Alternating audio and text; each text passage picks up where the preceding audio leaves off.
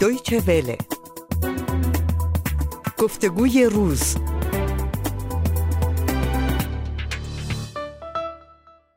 غیبت نهادهای مدنی و تشکلهای سنفی در اعتراضات اخیر مردمی در ایران مشهود بود. دلیل این غیبت چه بود؟ با وجود شرکت نکردن نهادهای مدنی در اعتراضات آیا از این پس جامعه مدنی می تواند نفعی از آن ببرد و در راه رسیدن به دموکراسی از این نیروی بالقوه استفاده کند گفتگوی همکارم میترا شجاعی را میشنوید با سهراب رزاقی کارشناس امور جامعه مدنی و مدیر مؤسسه کنشگران داوطلب.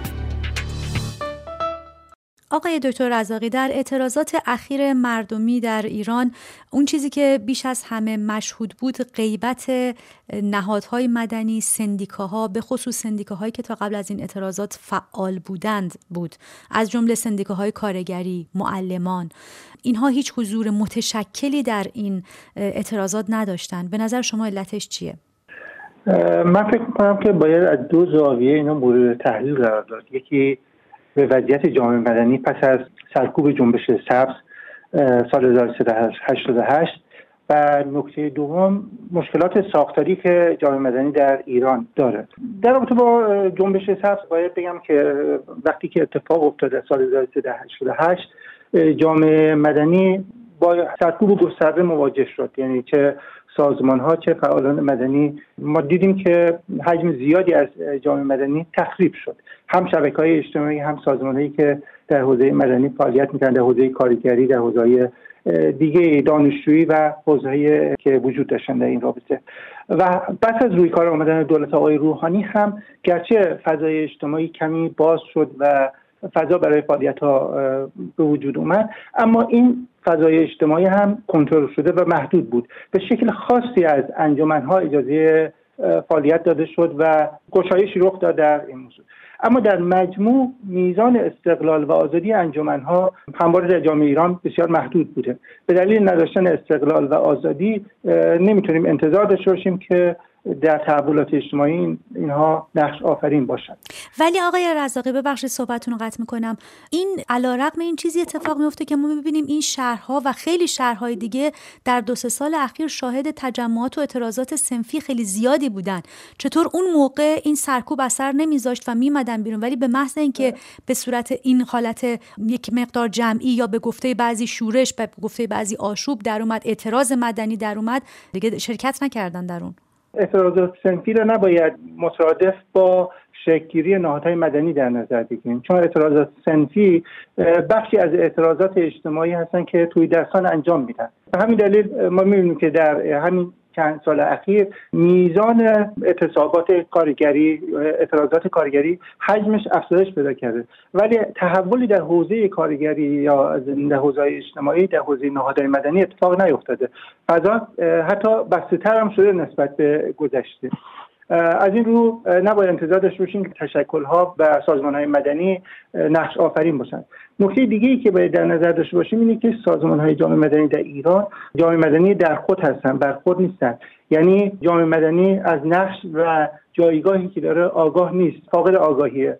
و همین دلیل نمی‌تونه در تحولات اجتماعی نقش آفرین باشه. زمانی می‌تونیم انتظار داشته باشیم که جامعه مدنی بتونه تحول آفرین باشه که از جامعه مدنی در خود به جامعه مدنی بر خود گذار کرده باشه. در حال حاضر جامعه مدنی در ایران من این خصوصیتی درش نمی‌بینم که چون این اراده معطوف به عمل درش شکل گرفته باشه. ولی آقای رزاقی اون چیزی که اتفاق افتاد نمیشه ازش چشم پوشی کرد. حتی برخی از تحلیلگران معتقدن جامعه ایران یک تغییر شگرف کرده یک تغییر عمیق کرده و دیگه بر نمیگرده به جامعه قبل از دیماه سال 96 الان توی این پتانسیلی که در حقیقت نیروی بالقوه‌ای که آزاد شده چه استفاده ای می‌تونه و چه درسی می‌تونه جامعه مدنی ازش بگیره؟ این تحلیلی که جامعه به هیچ جای بر نمیگرده به گذشته تحول شگرف ما در تو هر حادثه می‌تونیم یه چنین تحلیلی ارائه بدیم اینجور چیزا. ولی در واقع من معتقدم که این اعتراضات اعتراضات توی دستان بود که در جامعه ایران رخ داد. و جامعه ایران هم تا زمانی که این مشکل فقر بیکاری و شیوه اداره نامطلوب در جامعه حاکم باشه ما باید شاهد این موج اعتراضات توی دستان باشیم. ولی امیدواریم که این جنبش توی دستان جامعه مدنی بتونه نقش آفرین باشه و موتور محرکه و تحول باشه. در غیر این صورت جنبش توحید اسلام می‌تونه همین دستاوردهای کمی که در حوزه دموکراسی به دست آوردیم از بین ببره. یعنی نقش مخرب ایفا بکنه.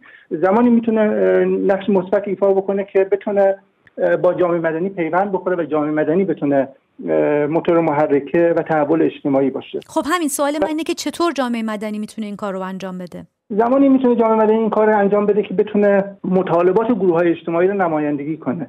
یعنی اگر نتونه مطالبات اجتماعی رو نمایندگی کنه نمی‌تونه نقش رهبری و نقش پیشتاز در این تحول ایفا بکنه. و اگر رشد اعتراضات کارگری به صورت توده ادامه پیدا بکنه معمولا جریانات پوپولیستی است که سوار این موج میشن و اساسا شکل سمت سوی میره که نمیشه آینده رو پیش بینی کرد. ولی حداقل چیزی که میشه گفت اینه که برای پروژه دموکراسی خواهی هیچ کمکی رو انجام نمیده و از بین می‌بره تمام دستاوردهایی که در این حوزه داشتیم. ممکنه یه مقدار توضیح بدین چرا معتقدین از بین می‌بره و چطور از بین می‌بره دستاوردها رو؟ جنبش توده ای معمولا سمت سویش مشخص نیست. همین تحولاتی که در همین چند هفته اخیر ما دیدیم نه شکل سازماندهیش نه شکل شعارهایی که داده می‌شد نه رهبریش. مشخص نیست. به همین دلیل به آسانی جریانات پوپولیست می‌تونن سوار این اعتراضات ای بشن و به اون سمت سوی دیگه ای بدن. من معتقدم که اساسا دموکراسی در ایران از معبر و از مسیر جامعه مدنی میگذره.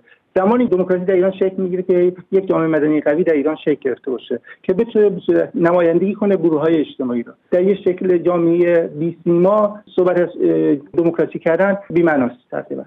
آقای دکتر نیکفرت یه تحلیلی که نوشتن بعد از این وقایع اشاره کردن به روش مبارزاتی مقابله سنگر به سنگر و اتفاقا در حیطه جامعه مدنی نوشتن که جامعه مدنی پر از سنگره. باید این سنگرها رو فتح کرد مثل کارخونه دانشگاه اداره انجمنهای مختلف. نظرتون راجع به این تحلیل چیه؟ این دست سطح تحلیل و دست شعار چیز خوبیه. ولی مهمترین چیزی که ما باید بهش پاسخ بدیم که چگونه می‌خوایم این کار انجام بدیم. جامعه مدنی ما یه مشکلات ساختاری داره. یعنی ما وقتی از جامعه مدنی صحبت می‌کنیم یک مجموعه به هم پیوسته و منسجمی نیست. جامعه مدنی در ایران دو چهره داره. یک چهره چهره ای که به مسابقه ابزار سلطه عمل می‌کنه و در خدمت دولت و دستگاه ایدولوژیک دولت عمل می‌کنه و یک چهره به مسابقه ابزار آزادی و رهاییه ولی اون چیزی که الان در حال حاضر در ایران وجود داره اینه که جامعه مدنی به مسابقه ابزار سلطه در اومده. بنابراین میام در سطح شعار چیز خوبیه که ما یه فتح سنگر به سنگر انجام بدیم و تا نهایت به اون هدف خودمون برسیم. ولی چگونه این کار رو باید انجام بدیم؟ بحث مهمیه که باید بهش پرداخت و شما چشماندازی می‌بینید برای اینکه بشه این کار رو انجام داد بشه جامعه مدنی رو به قول شما از اینکه ابزار سلطه باشه در آورد به یک جامعه مدنی برخواسته به قول شما تبدیلش کرد؟ مسلما. یعنی اساسا اینه که زمان ما می‌تونیم این کار رو انجام بدیم که یک نقشه راهی داشته باشیم و بتونیم چارچوبی رو ترسیم بکنیم برای حرکت های خودمون و اقداماتی که می‌خوایم انجام بدیم. در اون صورت می‌تونیم از جامعه مدنی سخن بگیم که نقش خودش رو در بزنگاه تاریخ ایفا می‌کنه. مثلا یک از نمونهایی که در همین حوادث اخیر وجود داره که نشون میده که جامعه پر از نفرت کینه است. بنابراین جامعه مدنی که اگر قدرتمند باشه و توانمند باشه بایستی بتونه این مشکل حل بکنه چون که هر چقدر بر عمق نفرت و کینه افزوده بشه در نتیجه جامعه گسسته میشه.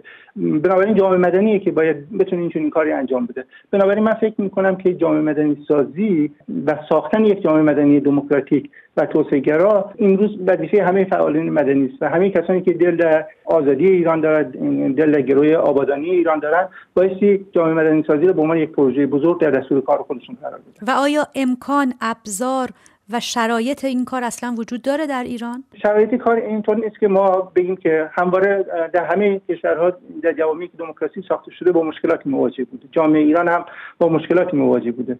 من مهمترین مشکلی که می‌بینم اینه که روشنفکران ایرانی و فعالان ایرانی جامعه مدنی به مسابقه یک امر تفننی در نظر گرفتن به مسابقه یک امر جدی در نظر نگرفتن. از چیزی صحبت می‌کنیم خودمون دقیقا چارچوب و حدود قلمروش رو نمی‌دونیم. بنابراین اگر بتونیم یه مقداری از این حالت حرکت مانند خوابگردها در بیایم بله جامعه مدنی رو حتی در یک نظام توتالیتر هم و یک نظام بسته هم میشه شکل داد. همون تجربه کشورهای مختلف نشون میده که در نظام های توتالیته و بسته هم میشه جامعه مدنی رو شکل داد. به شرط اینکه یک نقشه راه داشته باشه ممکنه چند نمونه از این کشورها رو نام ببرید؟ نگاه کنید مثلا تحولاتی که در اروپای شرقی رخ داد تحولاتی که در آمریکای لاتین رخ داد در برزیل و کشورهای دیگه یا در لهستان رخ داد. و کشورهایی که در دهه 80 و در دهه 90 این مرحله گذار به دموکراسی رو طی کردن. با شکلی جامعه مدنی قوی و قدرتمندی که در آنها شکل گرفت. بسیار از شما سپاسگزارم آقای دکتر سهراب رزاقی از شهر آمستردام با ما. دویچه وله.